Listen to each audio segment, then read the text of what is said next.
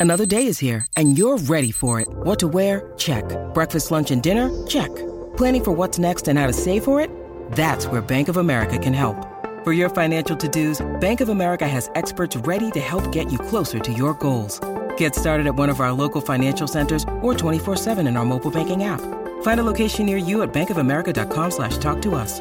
What would you like the power to do? Mobile banking requires downloading the app and is only available for select devices. Message and data rates may apply. Bank of America and a member FDIC. There is now a greater purpose to tonight as we gather as a football community. And to lead us in, in some regard is Mike Sheahan. Mike, it's great to have you on AFL Nation tonight. Thanks for taking the call. Hi, Jared. No, it's a sad day, and I mean, we, we have. I was really mortified by last night's loss, but uh, then you hear the news about Barrass, and I mean, he, he's been the preeminent figure in my football journey for the best part of seventy years. We'll ask the biggest, yeah. biggest name and the most imposing figure, and, and I knew Ron quite well. You know, I never, I generally don't claim football people as close friends, but I knew Ron well, and I and I loved what he did on the football field, and had a deep affection for him off the field. So our condolences to you, Mike, and thank you for taking the call in the in the circumstances. Were, were you aware that, that the end was near? Uh, yes and no. I knew he was in care, and uh, I often see um, his wife and his PA uh, in Albert Park sort of having lunch, and I always ask about Ron. Um, and he wasn't going well, but I think there was no suggestion that the, the end was nigh. And um, I went I went into the Sereno pub at about 5.45 tonight with a mate, and someone said, I'm sad about Ron. And I said, what do you mean? And they said, he's gone. And it just the shock really genuinely hit me. Not quite like a family member, but someone that that left a huge impression on me. And I um, I only stayed there for 10 minutes and then came home. So, what is his place, Mike? Is perhaps more than any other? We would regard him as the icon of Australian football. Yeah, I think so. I think the coaching, the playing, and the fact and his national perspective. I mean, I think that gets forgotten a bit, mm. but he was huge in the development and expansion of, of, this game. And Kevin Sheedy followed in his footsteps and has done a similar job. But they're so important to what to the evolution of the national competition on a night. It's ironical. It's on, on a night when Victorians will be glued to the television to watch two non-Victorian teams play in the AFL he had a lovely shorthand for it. If there were three numbers that could encapsulate it all, it was 17, 4 and 10. And at some point, he added that to his signature. Correct. He did. He always did that. And he was genuinely and, and rightly proud of, of That's an amazing record, isn't it? 17 grand finals and, and, uh, and the 10 premierships. And, and I saw my earliest memory of Ron was the 58 grand final, uh, which was played in the wet. Melbourne were chasing their fourth flag in a row. Collingwood was the enemy uh, as it so often was. Um, and Brass wore number two because the AFL changed all the players' jumpers yes. because the Sun of the day had published the jumpers in the jumper numbers in the paper that morning. Oh, is that right? yeah, that's extraordinary. So Barrass, so Barrass wore number two. Oh. Hey, Mike, can you remember for us the, the two sides of Ron? There was the combative football figure that is larger than life, and then there's the Ron Barassi, who was the quiet version of his um, of his of himself. Can can you put the two alongside and briefly tell us who they both were?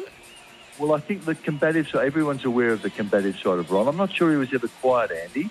I think no. he was a bit more measured, measured and mellow as he got older. But he was, mellow's a good word. You know, he was com- combative even in conversation, um, but sadly, uh, dementia struck uh, and we know the terrible impact that that has on people.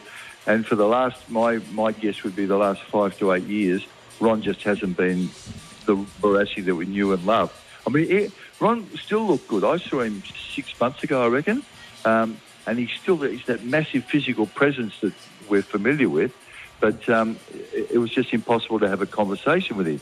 And oddly enough, um, he and I seem to have a code word. Now, I'm not claiming don't have me painting myself as Brass's best mate, but we would see each other and greet each other, and I would always call him Shags. And, and, and it, seemed to, it seemed to turn a light on with him, and then we would you know, go through the motions and chat as well as he could. But um, as I said, I grew very fond of him, and I, I think uh, there was the player that that everyone admired. Certainly, everyone at Melbourne admired, and even if you weren't a Melbourne supporter, you have to acknowledge how good he was. I tell you, for those who didn't see him play, um, and Dermott, you'll relate to this. He was, he, my view was he was Paul Kelly uh, with an extra dimension. Yeah, he, That'll do. he, he was.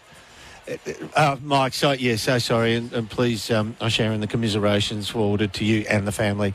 Um, on the football side, we know how legendary he was, but to, to, to set a picture of the, the other side, he was a mishmash of, of of all things. Like I was telling Andy before, he he called me around once, and, he, and it was just to play a game of chess. And then on other times, he would be scathing to people, and then you'd walk outside the clubroom door, and he'd put his arm around you and say, "Is this the same bloke who just swore at me?" and then he, I can recall a time where he said, "I'm so proud of myself," and I said, "What have you? Why?" And he said, I got up on the seawall, on the Bluestone seawall at the St Kilda end of the Beaconsfield parade, and I walked to Port Melbourne along the top of the Bluestone. and he had, you remember, he'd set himself little achievable targets, but he had to do them. He was so combative and, and such a competitor. Well, you were right. that the chess is a great example because you imagine someone like Barras playing chess, but he did. he loved chess, and he was the same with table tennis. I mean, he loved playing table tennis with people and beating them, obviously. And that was so. He was still doing that sort of in recent months. He was still able to sort of have the, the ball and bat in hand and, and, and, and play that game. But that was him. I mean, while the contest was on, there was no one fiercer in the in the country. But then he was he had shared that, as we all do, that sort of great love of football, and that took precedence with him.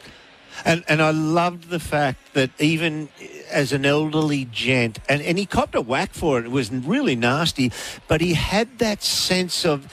Uh, that gentlemanly chivalry about it. Remember the, on the street of Fitzroy Street, some bloke was was getting into some girl, and he stood in the way, and the bloke whacked him. But Ron right. could not allow. Remember that he, Ron could not allow. He had a great sense of justice as well. He could not allow that injustice to continue. That would have that would have destroyed the image, Dermott. If we'd have read that Ron was a passive onlooker when when some woman was being assaulted in the street, it wouldn't have been Barassi. Mike, he why was- was it? Why, sorry, why was he so hard on the most talented players? Um, because I can't give you the quote that will prove that, Andy. It was in the book, The Club. You remember the John Powers book about, and it was to do. I think he was saying. Let me put it this way. I think he was saying that if you're talented, it's a quirk of conception, right? and then then you have a responsibility if you're born with those uh, those genes that can make you a, a great footballer. That you owe it to yourself and to everyone else to maximise those uh, those talents. He was such a great study, Mike, in people who strive for perfection.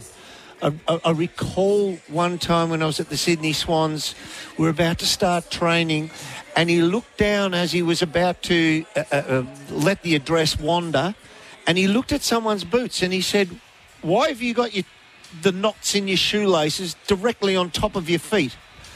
I said, I don't know, coach. And he said, he made him bend down and adjust the length of his laces so they're not tied up on the side. And he said, there you go. It won't affect the ball now.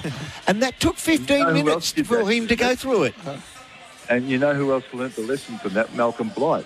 He was the same as his players. Don't have the knot where it can impact on the the uh, the impact with the footy. Yeah, he, Well, as I say, stri- striving for perfection in any angle that he could find. And he did that throughout his life. When he was born that way, wasn't he? I think he would have to admit that he was born that way. Um, but he's just his contribution to every aspect of the game was just immense. And, I, and I'm full of admiration for Kevin Sheedy because I think he's followed down the same path. And, and they, those two, not single-handedly, because there were people like Allen Aylett and others that were involved, but they have given us the national competition. There's no question about that. That, that's so interesting, I think. So the greatness, but then the revolutionary aspect to it, and it, it's there routinely. So it's there when he moves from Melbourne to Carlton, and the historic ripple effect of that. It's there when he changes the way Carlton play at halftime in a grand final, and the ripple effect of that. it's there when he goes to North Melbourne, and then it's there when he's conscripted to go to Sydney. So, as well as greatness and, and the pioneer aspect, he, he seems like an absolute revolutionary, Mike. Well, Jared, you, you talk about going to Carlton. He went. His um, his last game at Melbourne was the '64 Premiership, of which he was captain. His next appearance on an AFL field was as captain coach of Carlton. so he was he wanted to take those challenges on, and he did that several times in his life. I mean, when he even went back to Melbourne when when they were a hopeless case, and he went to Sydney when it looked like a lost cause. So he just believed. I think he believed in himself, but I think he believed he had a responsibility to do that for the future of the game. As coach, did he have a favourite player ever throughout the many coaching stints that he had? Um, one I know of, and it won't surprise any of you three. When he was at North, I'm sure that Wayne Schimmelbusch was his favourite player. Okay, right. Yeah, I thought you were going to say Brent Croswell. Yeah, yeah. I thought you'd go. He, well, he would have. The Shimmer. Tiger Croswell, he'd have had to be up there as well, wouldn't he?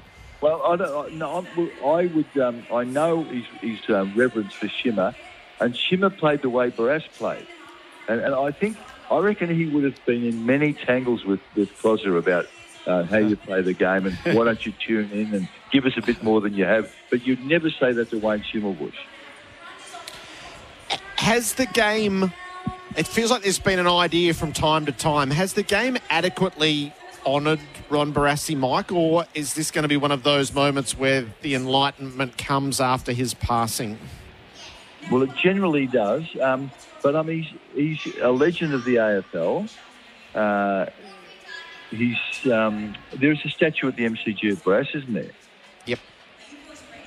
Come yes. on, you three, you're football. Yeah. Yes, there no, is. Of course yes. there is. Yeah, yes, bloody oath there is. Yeah, yep. absolutely. So I'm, not, I'm, not, sure what more you can do. I mean, he's, um, I don't know off the top of my head, Jared, how you would uh, pro- uh, innovate another honour that would just take that to another to the next level.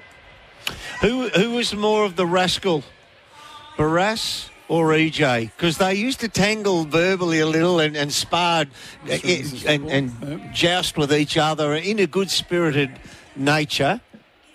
Yeah, well, well, um, EJ was known as Mr. Football. And, and he perpetuated that that, that image, and he, and he used to call Barrass Mrs. Football, and, often, and, and, and Barrass didn't like that, as you would expect. But um, EJ was the more the more accomplished footballer, and, and you know if you were talking about sort of selling the game, based on EJ more than Barrass, but you would be just as happy with Barrass leading you out on a grand final, no question. I mean, his record says that. Yeah. Yeah. Mike, he goes to the grave of Melbourne man, uh, and you are one of those as well. Did you ever fear that you might have lost him to Princes Park and the Navy Blues? Not really. Uh, no, I think the history says that people who change clubs tend to go back to their original club when it's all yeah. over. Uh, I think, you, Jeremy, you would, I suspect where you start, that's where yeah. your emotional bonds are yeah, most do. Uh, yep. Yeah, and, and it was as, as much as I think he genuinely loved what he did at uh, at the other clubs he went to, but Melbourne yep. was where the heart was. Yep. Do you have a favourite a, a favourite clip or a, a favourite reading of, of Ron that, that comes to your mind as you as you think back on his life tonight? Um, I, well, one I do, Jared. We, we have there's a group of us in football, if I can include myself as someone who was in football, uh, and it's called the Piscean Club and we have a dinner at Il Duca once a year, uh, pre-season, uh, for all the blokes that we know who are born under the Pisces sign. and Ron was one of those. And um, I remember people, there were a couple of outsiders came in, and one night we said to a mate of Richard Colless's, you're sitting between Peter Hudson and Ron Barassi. And the bloke couldn't speak until about quarter to ten. He just, he just, he just sat there all overawed by these two famous names. Um. So I used to enjoy him there because that was social, uh, and you know th- those blokes like Hutto, Bartlett, Jerry Healy was there, um, um, all all those blokes. They sort of they see themselves on the same level, and it was just fascinating for someone like me to sit around there and listen to their conversation. It's a lovely reminiscence it tonight, sure Mike. Thank yep. you for taking the time with us, and I'm sure that you'll you'll be involved in a lot of conversations, public and private, from here. So thanks for having that with us publicly. Thanks, boys. Good, Good on, on you, you, Mike. Good on you, Mike Mike. Sheahan. The passing of Ron Barassi tonight, aged 87.